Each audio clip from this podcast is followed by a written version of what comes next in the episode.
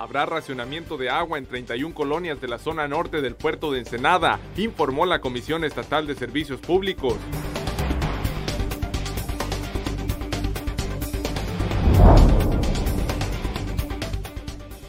Elementos de la Guardia Nacional y la Policía Municipal mantenían resguardado el edificio de la Delegación Municipal de Maneadero para impedir la toma del inmueble, informó el alcalde Armando Ayala Robles.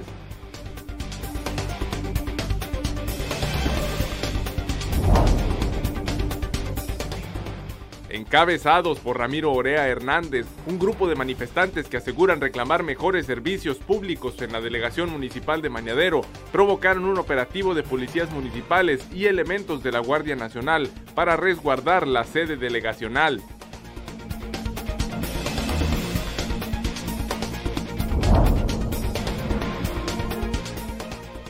El gobierno municipal iniciará un nuevo modelo operativo de recolección de basura gracias a la donación de dos cajas de transferencias de desechos, las cuales fueron donadas por el Fideicomiso Ensenada, con tenedores entregados oficialmente el día de ayer.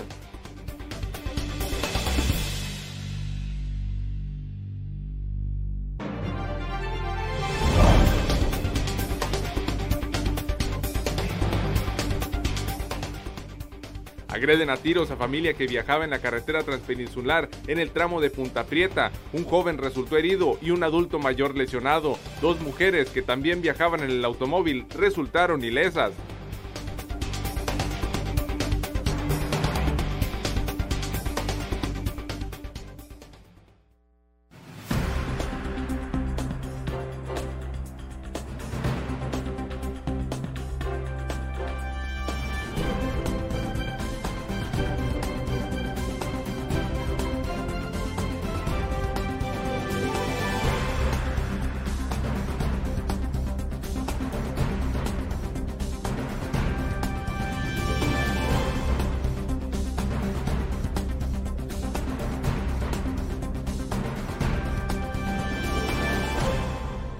Muy buenos días, bienvenidos a Zona Periodística de este viernes quince de noviembre de dos mil diecinueve.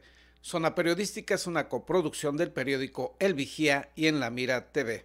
Más adelante le informaremos sobre el racionamiento de agua que a partir del próximo lunes se aplicará por tres días en treinta y una colonias de la zona norte del puerto ensenadense. Y en otras noticias, en la zona de Punta Prieta, como dicen nuestros políticos, en el sur profundo del municipio de Ensenada, una familia que viajaba en un automóvil por la carretera transpeninsular fue agredida a tiros. Un hombre joven murió, otro resultó lesionado y dos mujeres resultaron ilesas. César Córdoba nos da los detalles sobre esta noticia. Una familia fue atacada a balazos en la carretera transpeninsular y un joven perdió la vida, mientras que un adulto quedó herido. Luis Felipe Chambaltazar, director de Seguridad Pública Municipal, dijo que la central de emergencias alertó del ataque entre las cinco y cinco treinta horas del jueves. Como resultado, un individuo perdió la vida, otro fue herido y trasladado a la clínica de Villa Jesús María. Indicó que la información proporcionada por la central de emergencias refirió que los tripulantes de un vehículo tipo panel de color claro seguían a las víctimas y al emparejarse el vehículo de estas, accionaron sus armas. La agresión, indicó, se presentó en el sur del municipio de Ensenada, a pocos kilómetros de la línea que divide Baja California con Baja California Sur. Este, se había registrado un ataque armado en el cual pues, había una persona pues, sin vida, eh, una persona de aproximadamente diecinueve a veinte años de edad, una persona lesionada que se presume que es el padre de esta mm. persona que desgraciadamente fallece, de aproximadamente sesenta y cinco años de edad, el cual fue trasladado Eh, pues a la, a la clínica del I M S S ahí cercana ahí en Villa Jesús María, y una persona más que no, no tenemos información de que haya sido lesionada, que en este caso es una mujer. Queremos creer que es la mamá del, de la víctima que desgraciadamente falleció.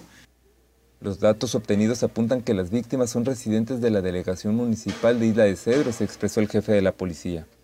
La Fiscalía Regional será la encargada de realizar las investigaciones en torno al homicidio y determinar si el arma utilizada en el ataque se encuentra relacionado a otros hechos violentos en el municipio, dijo el mando policial. En relación al decomiso de armas en Vicente Guerrero, el director de Seguridad Pública Municipal dijo que el aseguramiento pudiera tratarse de un hecho aislado, pues no existe reporte alguno de enfrentamiento a balazos de manera previa. Indicó que únicamente se recibió un reporte ciudadano que alertó de personas armadas en un vehículo tipo sedán de color blanco el mediodía del miércoles en la delegación municipal. Este reporte fue atendido por agentes de la policía municipal y los tripulantes del sedán emprendieron la huida, por lo que se inició una persecución y el automóvil fue abandonado en el fraccionamiento Doctor Valdés. La persona que abandonó el vehículo, desafortunadamente no logramos asegurar a esta persona, pero pues bueno, ya una vez recuperado ahí el vehículo, este, se detecta que en el interior hay dos armas largas y un arma eh, tipo pistola corta, ¿no? Para Zona Periodística, César Córdoba. Y en otros temas, ciudadanos que aseguran reclamar mejores servicios públicos municipales se manifestaron frente al edificio de la sede delegacional de Maneadero. Estas son sus peticiones.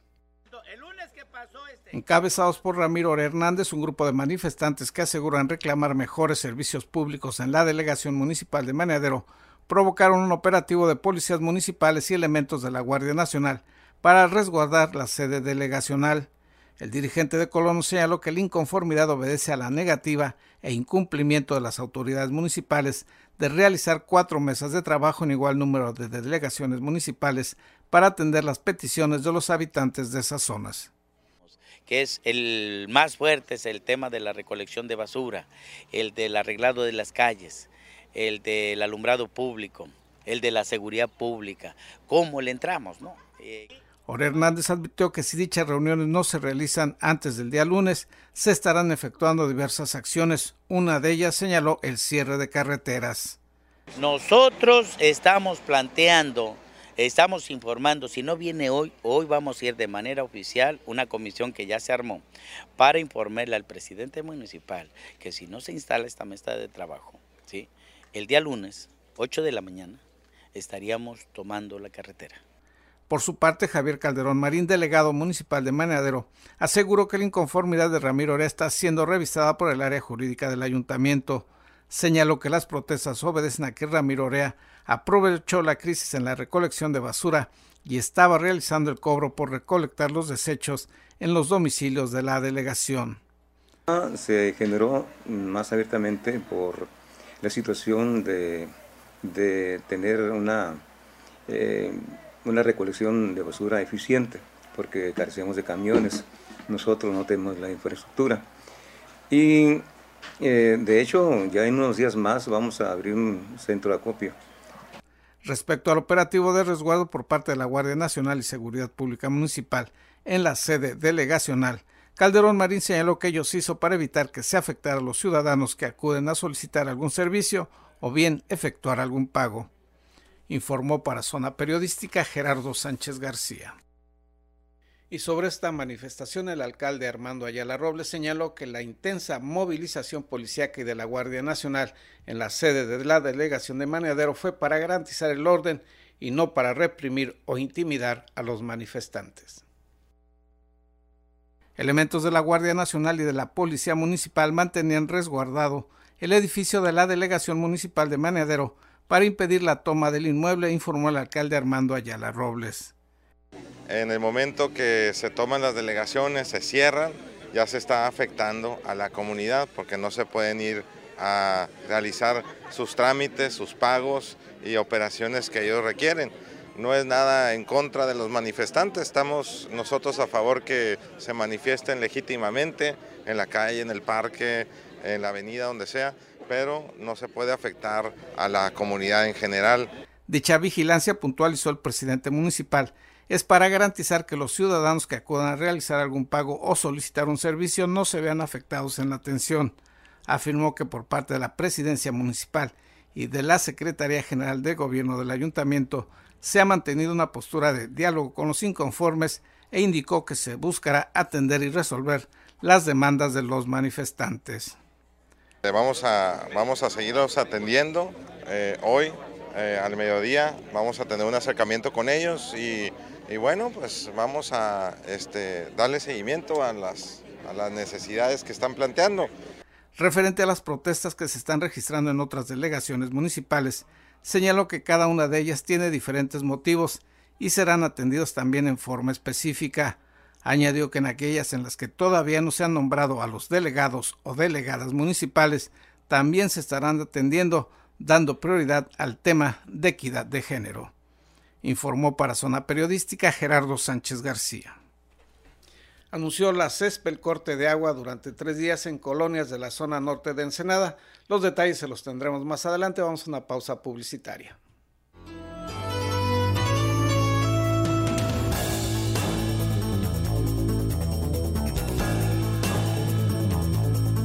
Gracias por continuar en Zona Periodística. Zona Periodística es una coproducción del periódico El Vigía y En la Mira T V.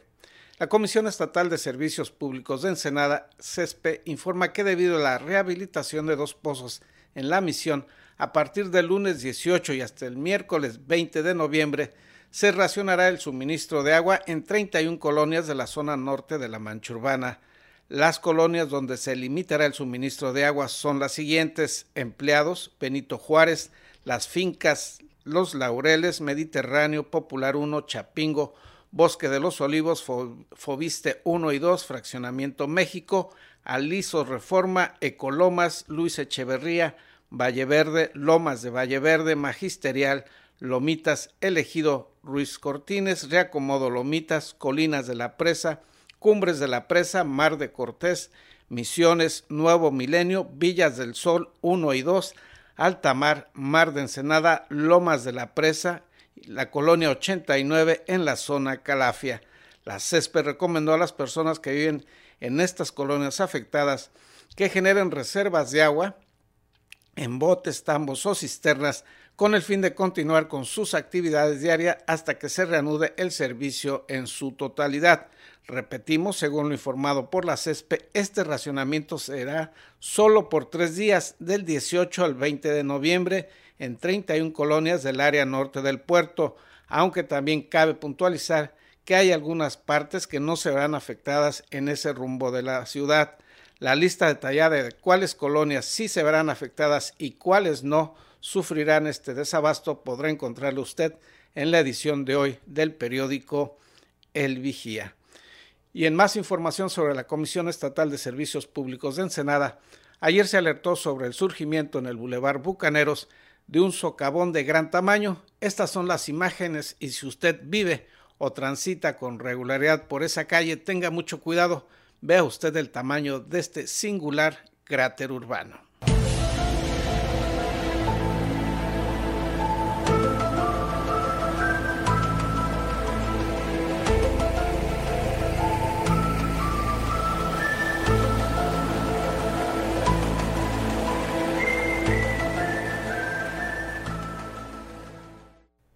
Y ayer el Ayuntamiento de Ensenada recibió en donación dos contenedores de gran tamaño que serán utilizadas como unidades de transferencia de basura y que permitirán mejorar el servicio de recolección de desechos en todo el municipio. El gobierno municipal inicia un nuevo modelo operativo en la recolección de basura gracias a la donación de dos cajas de transferencia de desechos, las cuales fueron donadas por el Fideicomiso Ensenada, contenedores entregados oficialmente al ayuntamiento el día de ayer. ECA es una empresa socialmente responsable comprometida con la comunidad donde opera y desde dos mil ocho nosotros hemos estado apoyando al FIDEM a través de, con el FIDEM a través de diferentes campos como son educación, grupos vulnerables, actividades a la comunidad y proyectos de infraestructura. Mediante estas cajas, indicó Álvaro Muñoz, tesorero del FIDEM, se reunirá la carga de varios camiones recolectores y con ello se evitará que esas unidades se trasladen hasta el relleno sanitario, lo que permitirá hacer más eficiente la labor de las cuadrillas, ahorrará gasolina y el desgaste de esos vehículos. La inversión de más de uno punto cinco millones de pesos y confiamos que el arquitecto dará un buen uso y una buena operación De, en, en, en el municipio, pues llevará ahorro de tiempo por el recorrido de las rutas, como bien mencionó el arquitecto, ahorro en costos de operación, dado que será un menor gasto de combustible, eficiencia en el servicio y mejor manejo de sólidos urbanos que se traducen en mejor imagen para nuestra ciudad y un beneficio ambiental. Mario López, secretario técnico del mencionado fideicomiso, destacó el interés de ese organismo de apoyar este tipo de acciones que representan un beneficio directo y de largo plazo para la comunidad ensenadense. El evento del día de hoy es una combinación de gobierno, sociedad y sector privado. A lo largo de los últimos tres años que hemos venido trabajando ahora con dos administraciones, hemos visto que hay mucha voluntad, no solamente del ayuntamiento, señor alcalde, sino del sector privado. El alcalde de Ensenada, Armando Ayala Robles, destacó que el trámite para recibir este donativo había iniciado desde hace varios meses, pero no se había podido resolver, aunque en las primeras semanas del vigésimo tercer ayuntamiento logró avanzarse y resolverse. Y uno de los temas delicados y prioritarios pues es la acumulación de basura que tenemos en nuestra ciudad. Así como dijo el arquitecto Muñoz, cuando entramos en la administración hace cuarenta y cinco días, salían nueve recolectores, ocho recolectores, y de cuatrocientas toneladas que generamos diariamente, se estaban recolectando cuarenta y nueve. Enfatizó que con este donativo que permitirá el cambio en el sistema de recolección de basura, se podrá mejorar uno de los servicios públicos que tenía un gran rezago en el municipio, pues al inicio de esta administración solo se recolectaba el doce por ciento de la basura que se genera diariamente en Ensenada. Informó para Zona Periodística Gerardo Sánchez García. Y en otros temas, Isabel Guerrero Ortega, nuestra compañera reportera, nos habla de los trabajos que se realizan en el CICESE en torno al desarrollo de la acuacultura. Eh, aproximadamente diez años de creación. Eh, inició, se diseñó para el cultivo de peces marinos. En ocasiones la industria de la cría pesquera se enfrenta a diversas complicaciones causadas por la misma naturaleza de los peces, situación que da pie a que se inicien investigaciones científicas. En esta ocasión acudimos a CICESE para que Benjamín Barón Sevilla, investigador titular del Departamento de Acuacultura del CICESE, nos platique de la importancia y beneficios que tiene este laboratorio de peces marinos para la industria. Este, este sistema se diseñó en CICESE. Ajá. Participaron científicos como, digamos, como asesores, y se contrataron ingenieros especialistas en ingeniería hidráulica. Entonces se diseñó y se construyó para el CICESE, pero no es un sistema que solo existe en el CICESE. Este sistema de recirculación funciona con agua traída desde el mar. Bombea aproximadamente doscientos mil litros de agua. La, la, la trata, la renueva y la volvemos a usar. Entonces la estamos usando por años, ¿no? Todo el tiempo, todo el tiempo, y no necesitamos más agua de mar. Dentro del laboratorio, por un lado se encuentra el cultivo de peces para investigaciones y por otro la creación de alimento que cada especie de pez alojado aquí pudiera necesitar. Para producir las, las juveniles de peces marinos se requiere la producción de alimento, de alimento vivo, ¿verdad? Son microorganismos que son consumidos por las larvas de los peces marinos. Entonces la, la, la producción de alimento vivo involucra por lo menos dos etapas. La producción de organismos vegetales, que son la base de la alimentación de estos microorganismos, y luego el cultivo de estos microorganismos. La etapa de cultivo de peces juveniles tarda aproximadamente mes y medio, y durante ese mes y medio hay que producir todo el alimento que requieren. Actualmente este laboratorio está trabajando fundamentalmente con dos especies de peces marinos, con totoaba y con jurel. Con jurel, el enfoque que seguimos actualmente está orientado a la prevención o el tratamiento de un parásito que afecta a este cultivo. Es un parásito hematófago que se adhiere a las branquias del jurel y le succiona la sangre. Por lo tanto, le provoca una anemia que lo, finalmente lo puede llevar a la muerte. Actualmente, este parásito es muy común y existe un tratamiento, pero es caro y altamente contaminante, por lo que los investigadores de CICESE buscan prevenirlo de forma natural, concretamente utilizando ajo. En el caso de la totoaba, pues tenemos como un abanico un poco más grande de, de, de acciones eh, relacionadas con el cultivo, ¿no? Eh, desde el punto de vista reproductivo, estamos trabajando en el control sexual. O sea, queremos producir hembras solamente, no machos, porque sabemos que las hembras crecen más que los machos, crecen más y más rápido. Este laboratorio y trabajos de investigación tienen como meta principal beneficiar al sector comercial, incrementando la producción y reduciendo los costos de criaderos. Entonces, por ejemplo, en el caso de las dietas, eh, una dieta que se aprovecha mejor significa menores costos, ¿verdad? Y dado que la dieta significa uno de los mayores costos en la producción, entonces cualquier reducción o mejora en el desempeño de los peces, pues se traduce en una mejora económica para la empresa. Sí, la, la investigación que se hace en el CICESE en general y en este laboratorio en particular eh, tiene un financiamiento mixto, diría yo. eh, parte de los recursos provienen del gobierno federal a través del CONACYT. Ajá. Y también tenemos convenios con empresas privadas que pa pagan parte de lo que hacemos en materia de investigación. Ajá. Digamos, cuando hay un interés particular de una empresa, entonces atendemos el problema particular y participa con mayor eh, monto, ¿verdad? monto financiero en la solución del problema que le aqueja. Para Zona Periodística, con imágenes de Darío Orijalba, Isabel Guerrero. Y como todos los viernes, le tenemos a continuación la colaboración de Jesús López Gorosabe, excelente dronógrafo que nos muestra el mundo desde las alturas.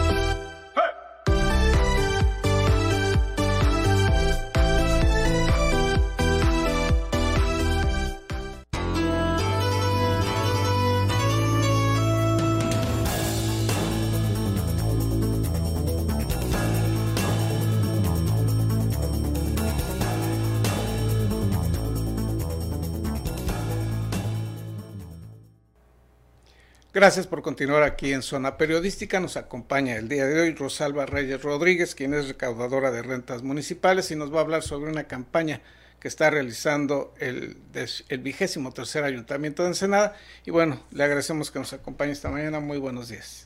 Gerardo, muy buenos días. Muchas gracias por la oportunidad que, no, que, que me brindas y que brindas a esta nueva administración de estar aquí en tu programa. Y a, y a los contribuyentes para que aprovechen esta promoción también. Claro que sí, también a ellos. A ellos. ¿En qué consiste esta campaña? Gerardo, esta campaña consiste en, en un periodo del día quince de noviembre al treinta de noviembre de darle al contribuyente la oportunidad de, si tiene algún crédito pendiente, como el impuesto predial, el ISAI. Eh, ¿Pero qué es esto del ISAI? Es el impuesto sobre, sobre adquisición de bienes, okay, inmuebles, ¿sí?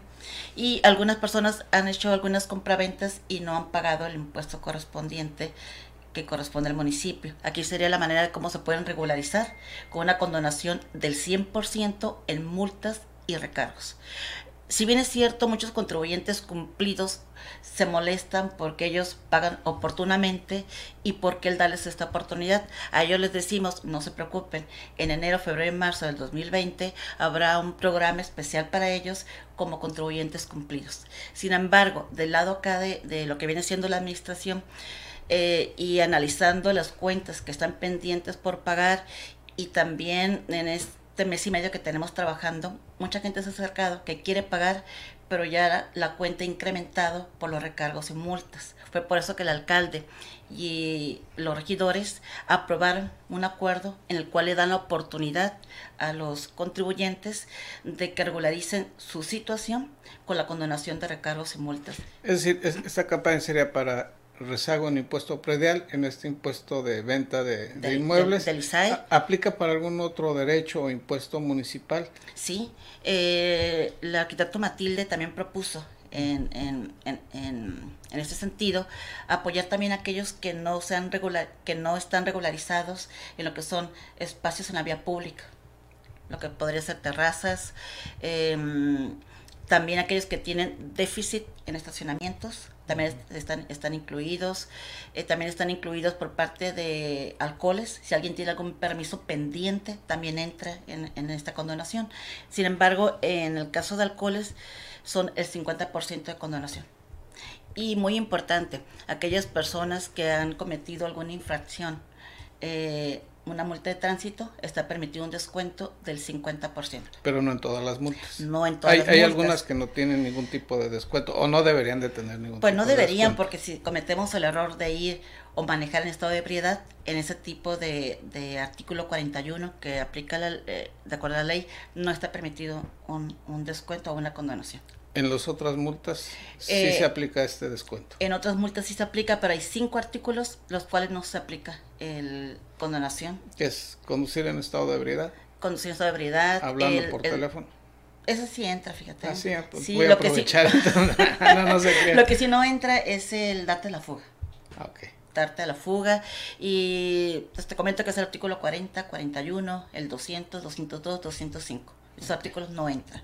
Todos los demás, Todos si, los demás sí si un conductor tiene multas pendientes, puede acudir y se le aplicaría este descuento hasta el treinta de noviembre. treinta de noviembre, porque es muy usual que la persona no tenga al corriente la licencia, no tenga al corriente o no o en ese momento que la autoridad por algún motivo lo haya le haya solicitado la tarjeta de circulación, tampoco la tenga, aquí aplican ese tipo de descuentos. En el caso del impuesto predial, ¿cuál es el rezago que estiman ustedes tienen ahorita en el cobro de esta tributación? Al día treinta de septiembre el rezago era de cuatrocientos setenta y ocho millones. Actualmente traemos un rezago de con algunos eh, pagos que se han hecho durante el mes de octubre y lo que va lo que va de noviembre, estamos considerando un rezago de cuatrocientos cincuenta millones. Este rezago es real porque también se habla de que muchas cuentas de predial o ya no existen o han sido modificadas o están duplicadas. Esto ya se, se discriminó y se comprobó que efectivamente sí son cuentas reales. Eh, es lo que estamos encontrando en registros contables, sin embargo sí se requiere una depuración, una depuración de cuentas, porque en los análisis que mi área de impuesto predial ha realizado, hay, sigue habiendo cuentas globales y las cuales eh, también a su vez están como cuentas individuales. De hecho hoy me tocó en la mañana un caso eh, y eso se tiene que ir depurando. Esta campaña inicia hoy, quince de noviembre, hasta el treinta de noviembre. El día lunes va a ser feriado. El ayuntamiento en la mayoría de sus oficinas no trabajaría. ¿Ustedes tendrían servicio ese día para que acudiera algún ciudadano?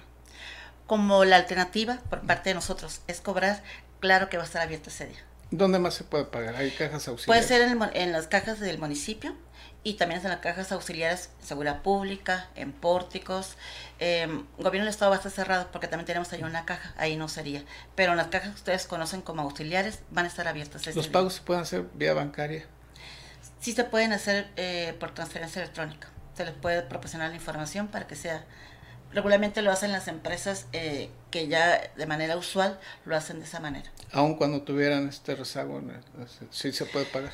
Bueno, ahí sí no. Ahí si okay. quieren aplicarlo, la, la condonación, tienen que acudir con nosotros. Sería solamente en caja. En caja. ¿Algo más que quisiera agregar sobre esta campaña? Pues invitarlos a, a todos los que nos están escuchando, que es muy importante que nos apoyen para que el compromiso de esta administración y lo que nuestro alcalde ha realizado en todos los recor recorridos que, que hace a las diferentes dependencias, como ayer lo escuchaba en servicios públicos. La verdad, uno como recaudadora y con el compromiso que tiene al escucharlo a él, de cómo se compromete con la gente, cómo está pendiente de, las, de lo que falta, pues uno se compromete más todavía que tenemos que cobrar, recaudar más y también pedirle a los ciudadanos que nos apoyen, porque um, acabamos de pasar con el problema de la recolección de, fa de basura y muchos contribuyentes estuvieron dispuestos a pagar hasta cincuenta pesos por semana para que, les para que se llevaran su basura. Si multiplicamos cincuenta pesos a la semana, me da un cálculo de dos mil cuatrocientos pesos al año.